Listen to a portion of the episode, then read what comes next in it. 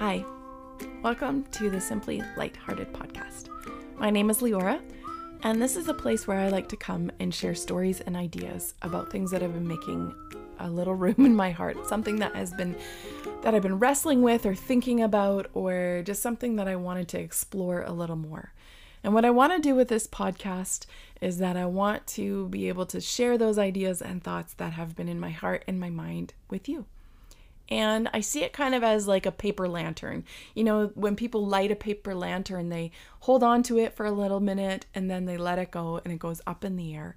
And when it's up in the air, people can see it and they can appreciate it from there. And so that's kind of how I see this podcast is that I have these ideas and these thoughts and I'm just going to release them out into the world and pray and hope that it reaches the ears of somebody who might relate or feel hopeful or see a little bit differently after listening. So, if that's you, welcome here. I'm so glad that you're here and listening to this podcast today.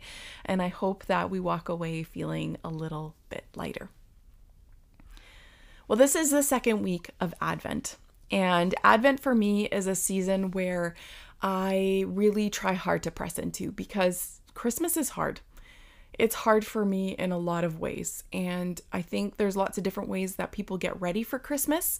And one of those ways is decorating their house. Do you decorate your house?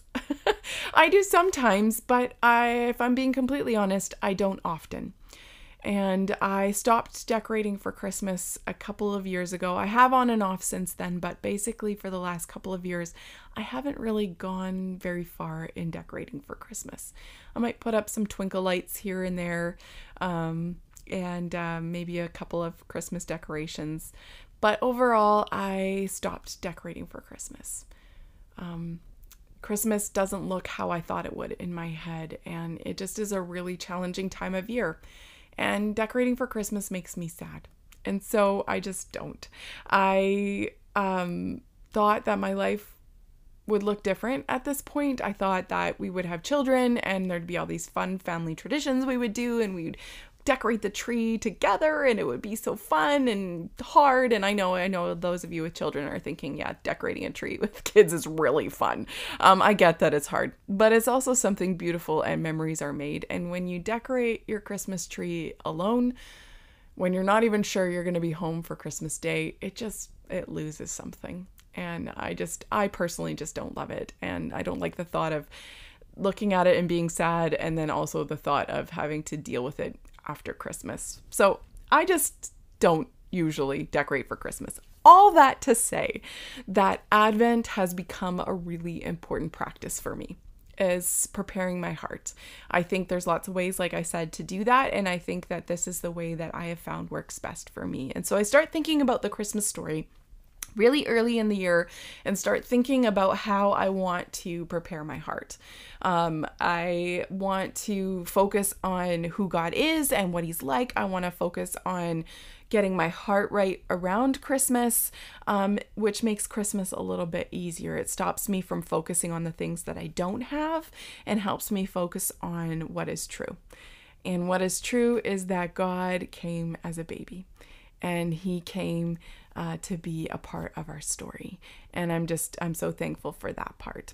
And so today I want to talk a little bit about Christmas story through a lens of two characters in the Bible, two people in the Bible, two of their stories, um, and uh, just to think a little bit about what maybe life was like for them at Christmas time, um, their Christmas time, which would have been the actual birthday of Jesus. And so, obviously, Christmas is a tradition that started long after this, but um, I just refer to it as Christmas because it's a little bit easier. The people I want to talk about today are Zachariah and Joseph. They're people that we might be familiar with in the Christmas story. I think they have such valuable, important places. Um, and they're really interesting men and they have very interesting stories. And what I love to do is to kind of put my shoes on and think these are Zachariah's shoes. What might life have felt like to be Zachariah? What might life have felt like for Joseph? As a person, not just as a character in a Bible story, but as a person, if I were to put on Joseph's shoes and walk around for a while, what would that seem, feel like, look like? And so I wanted to talk about Zachariah's story a little bit first. Zachariah was a Levitical priest, which means that he went to the temple and he would serve in the temple for about a week at a time. He would go in and do the priestly duties. There was all kinds of things that they had to do. They had to take care of the oil and the lamps. They had to help people as they brought their sacrifices. They had to light incense. They had to share the food with others, like the offerings that came in. There was just, there was a lot of systems and things and, and jobs for people of Le- the Levitical line to do uh, as a part of the worship of God for the nation of Israel. And so Zechariah was a part of that process. And the week that we meet him is the week that he is scheduled to be at work.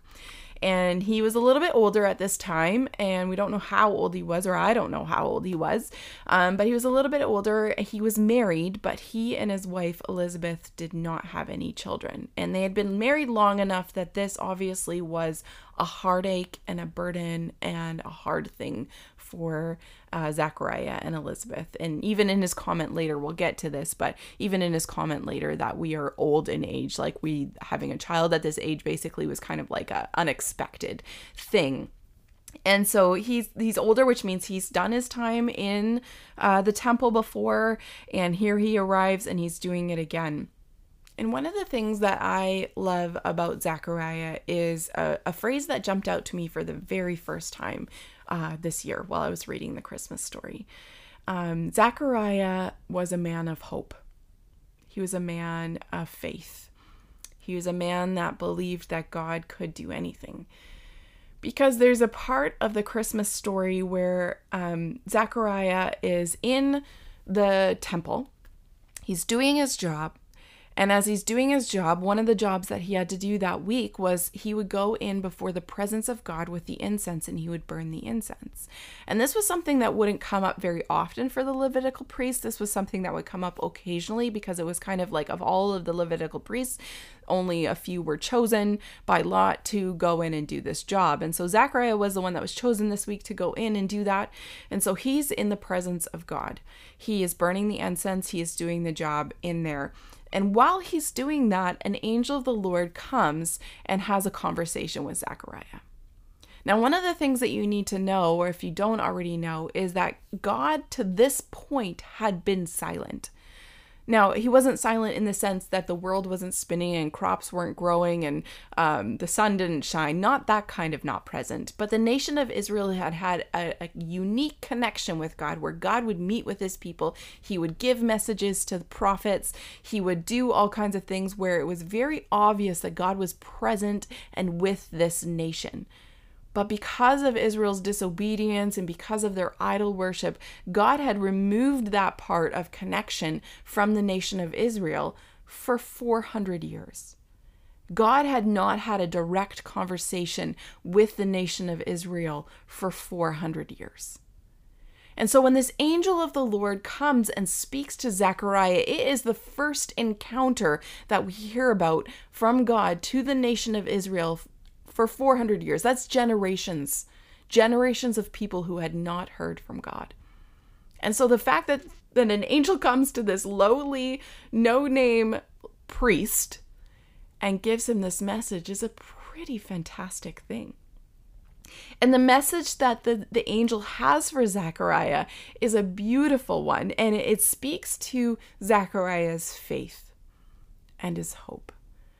Because this is the message that the angel starts with. Do not be afraid, Zechariah, for your prayer has been heard. And your wife Elizabeth will bear you a son, and you shall call his name John. Do you hear that?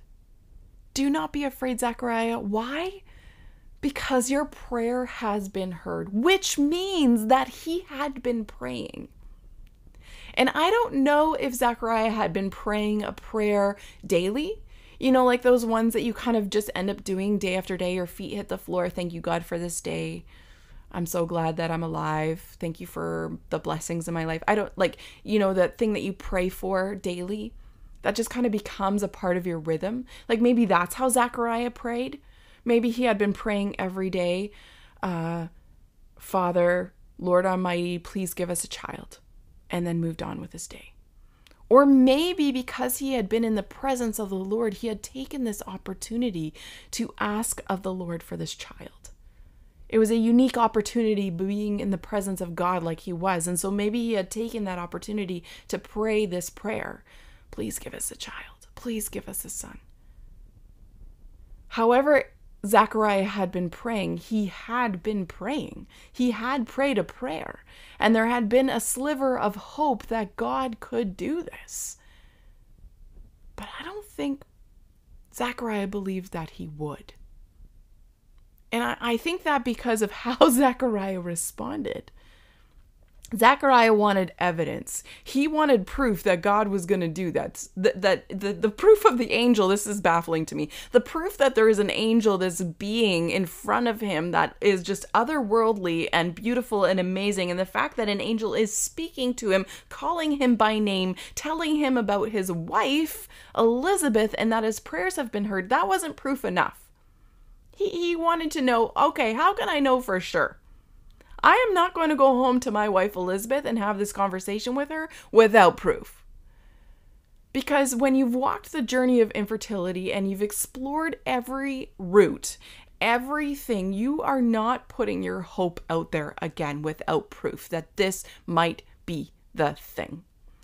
You've tried all this stuff, and I'm sure Elizabeth and Zachariah had tried every available thing to them during that time in the world, in medicine, in uh, hopefulness, in prayer, in all of the things. I'm sure that they tried it all. And he is not going home to his wife holding out this candle of hope and then her being like, I am not having this conversation we're not talking about this anymore because we have walked this road and I am not waking up again disappointed, heartbroken, grieving because I thought that this was going to come true and it's not. We've been here, we've done that. I am not doing it again. That's the conversation I can imagine Zachariah and Elizabeth having when Zachariah comes home and has that conversation. And so he is not going home without proof that this is going to happen. And so he kind of talks to the angel and he tells him like, "What how can I know this is going to be true? Like what is why would this happen?" So his sliver of hope, yes, he hoped in the God who could, but he didn't believe the God would. And those are two very different things. Oh, and man, can I relate to Zechariah? I can relate to him so hard because I believe that God can. I just don't know if God will. And that's such a hard tension to believe and live in because God can. But God doesn't always. And I, I don't understand why. I don't understand why it's true in my story, and I don't understand why it's true in people I love's story, where they have lots of painful, hard things going on in their lives. I don't understand why those things happen. And I don't know if I ever will this side of heaven. I don't understand God's knows. But I am learning to embrace His faithfulness, His care, His love for me, I'm learning to understand that his solution is Jesus coming as the Savior of the world to deal with this brokenness forever. That this pain and the suffering will not last. That there is hope. There's hope because of Jesus and his coming as a baby. Back to Zachariah and Elizabeth. Zachariah is in there and he's having this conversation with the angel. And the angel is like, I stand in the presence of God. You get that? Right? Like, I'm Gabriel. I am the Lord's messenger. I stand in the presence of God. And when I say that this is what God is going to do, God is going to do it. But because of your lack of faith, because you did not believe, here's the thing you came in speaking, you're going out mute. You're going to go home mute. And now you're going to have to go home and have a conversation with your wife, Elizabeth, without words. Good luck. it just makes me laugh so hard because he he's got to go home and have this conversation with his wife about what is going to happen, but all he has is a tablet. Something to write on. No tone, no intonation, some hand gestures, some tears, but no words, no sound is coming out of Zachariah's mouth. He has to go and explain to his wife what he's seen and what God has said without words. I just think that that's such an amazing little thing that God did for Zechariah. That was kind of like, I see you. I know you're having a hard time believing. Here's your proof. You can't speak. what what a crazy thing. Zechariah finishes his week as uh, his job on duty as a Levitical priest, and he goes home to his wife, and they start the conversation. I have zero idea how that conversation went. But not long after that, Elizabeth is pregnant. So somehow Zachariah was able to communicate with her what was going to happen, and the rest is history. Zachariah's prayer had been answered. And although I thought that this story was going to be about grief and about even even about being in the splash zone of grief because I think there's something very unique about um, the men in the relationships of couples that can't have children. I feel like sometimes that their grief is double because uh, women, or in my experience, anyways, I, I am much more emotional. I feel things deeply and I am much more impacted in a different visceral way than Dylan is. And I think his grief is doubled when I feel my grief, when I feel my hurt over not being able to have children. And so I think I think when I think about the story of Zachariah, I was thinking about the story through the lens of um, grief being the disruption that that it's not just the individual feeling the most grief but being kind of in the splash zone of grief being the one that jumps into the pool when the person is drowning and bobbing and just can't quite get their way through the grief and they jump in and they pull the person out again and they sit on the sideline. Like just that person that walks so closely and so deeply with a person that is grieving. I thought that that's what this story was going to be about. But i but i think it's about something different I think this story is a little bit more about how we can remember and celebrate how God will and can interrupt our stories with some very beautiful twists, things that we don't expect or understand. And sometimes it's the things that we hope and expect or really long for, like it is in the story of Zachariah and and Elizabeth. But sometimes it's the complete opposite. Those twists and turns and those interesting disruptions are things that we weren't expecting, things that we didn't hope for. And that brings us to our second character that I want to talk about, the second person in the Christmas story, the story of Joseph. The Bible says so little about Joseph as a person we we know a few things about him. We know that he's a carpenter. We know that he's from Galilee. Uh, we know he his family line, like where what region he came from, and who some of his relatives farther up the line are. Um, and we know that he's engaged to be married to Mary. And that's about all we know about Joseph. We don't hear too much about him after the birth of Jesus. He just kind of floats off the radar. But let's remember that he as a person did not float off the radar. So let's talk a little bit about that. So, Joseph, this interruption, this disruption was something that he wasn't looking for, that he wasn't longing for, not in this way, anyways. So, Joseph was living a pretty average life. Um, I think he was following the normal steps. He had a career, he was engaged to be married. They probably had a like idea about where they were going to settle down. Maybe he had a house already. We don't know that part, but maybe. Um, and then there's kind of this uh, these things that happened. His career is going really well, maybe I don't know, but he seemed to be set up for carpentry, um, and um, and he's gonna get married, and then they're gonna have children. Like everything's gonna happen in all these right orders, until one day his fiance comes up to him and says, "I'm gonna have a baby." Yeah, I'm gonna have a baby. It's not uh, anyone else's. It's not that I was unfaithful. Um, it's God's baby. An angel came and talked to me and told me about um, being pregnant, and I said, uh, "Do as you will, God. I'm your servant." So not Joseph.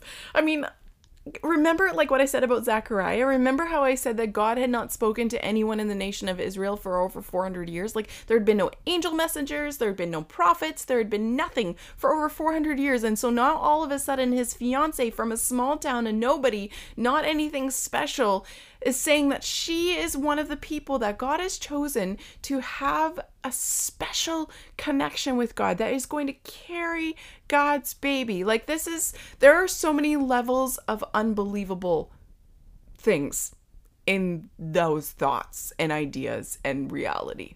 That's kind of a crazy situation, right? Like this is this is kind of like I, I Joseph is thinking to himself, oh great, now not only is my fiance uh, unfaithful because who can get pregnant without being unfaithful? Um, and not only that, she's kind of crazy. She's having some mental health problems, and I think maybe she might need some help because she's she's saying that it's not anyone else's baby. She's not been unfaithful. It's God's baby. God spoke to me. Whew. Joseph is a good guy because he, he goes away and I, I think he's like laying in bed awake at night going, What am I gonna do? What's the right step here? Okay, well, I think I think the best thing to do is obviously Mary's not well, but I definitely can't marry her, and so I'm just gonna divorce her. I'm just not gonna marry her. That's what they used to engagements were so serious back then that an engagement, if you broke off the engagement, it was like a divorce. And so he basically decides to divorce her quietly and just go on his way and they would part ways and that would be the end of it. But once he had made that decision, as he's lying there, I can just imagine him like laying there looking at the ceiling of his house, thinking about what do I do? God, what do I do? How do I this person that I was supposed to marry and love and be with for the rest of my life, like I can't I can't do that, God.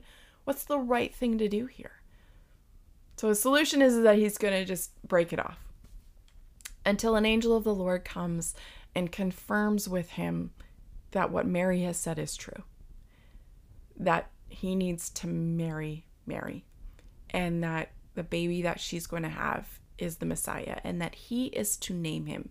It is now Joseph's job to name him Jesus, the one who saves. Joseph is going to name him Jesus he is going to have a role in the life of Jesus, the Savior, the Messiah of the world. So, so Mary does have a baby. Joseph does marry Mary. But what we forget is that Joseph's life didn't end there, right? Like we we kind of like get to this part of the story and we forget that Joseph actually was Jesus' dad. He was the one that was there when he took the first bites of solid food. When he when he took his first steps, Joseph was there clapping and excited and helping him walk. When when Jesus was a toddler and, and kind of getting into the mess of things and probably ruining Joseph's workshop, Joseph was there.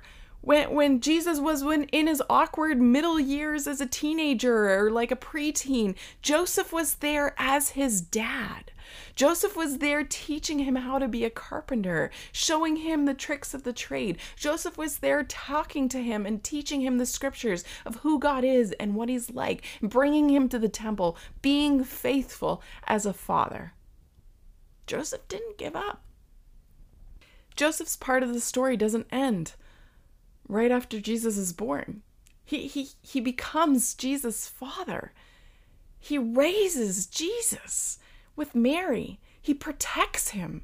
He saves him. He goes, takes him down to, to Egypt when there's a problem. And when God tells him to go, they go. And he moves him back to Galilee and he, he teaches them all of the things about what it looks like to be a human being, to be a man in the world. Joseph's life from this point forward is completely and forever disrupted by God's plan. And from what we can tell, Joseph embraced it. This is not the life that Joseph had thought he would have. This isn't what he hoped and dreamed for. This probably created a lot of issues for him in his life, especially in those first years. It would have been a very challenging and difficult time in their life. And, and Joseph doesn't shrink away, he embraced it. life took a huge detour for Joseph, and he went with it. It wasn't what he had planned, but he trusted God and he walked forward. With, both of these men, their lives were forever changed. One was walking towards something that he hoped and he prayed for, and then God answered, even though he didn't expect it. The other one, it was a completely left turn in his life. Just like 180, other direction. Not what I was expecting. This wasn't the plan I had for my life.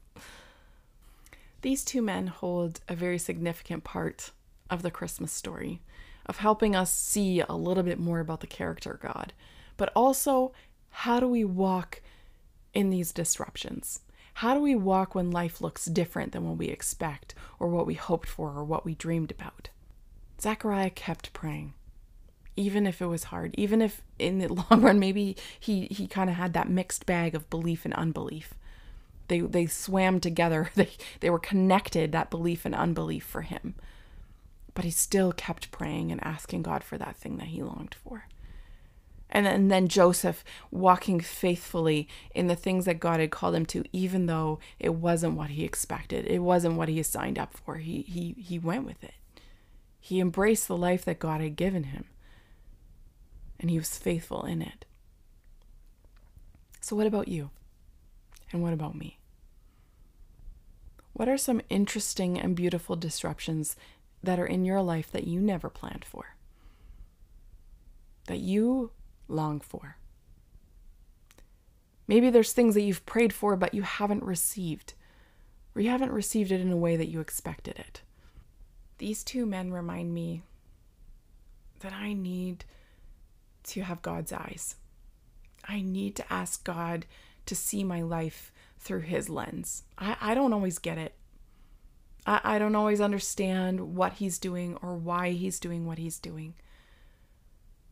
But I want to get better at embracing the disruptions.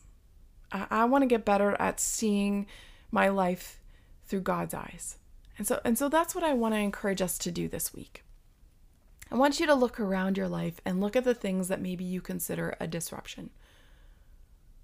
Maybe it's something that you didn't expect to happen. Or maybe it's something that happened that you weren't expecting to happen that way. Or maybe it's something that hasn't happened yet and you're waiting and longing for it. And it's a disruption because it hasn't happened yet. And that's frustrating and hard. Maybe it's pain. Maybe it's hurt. Maybe it's joy unexpected. Maybe there's guilt in that joy because others are suffering. What is the disruption in your life that you're facing right now that you need to look at through God's eyes? That you need to put on His lens and go, okay, God, how do you see this? I want your eyes. I want to walk forward in faith with you in this, like Zechariah and like Joseph. I don't always get it. I don't always know what to do, but I, I want to walk forward better with you. Thanks for listening, and uh, I hope you have a great week, and I'll see you all again next week.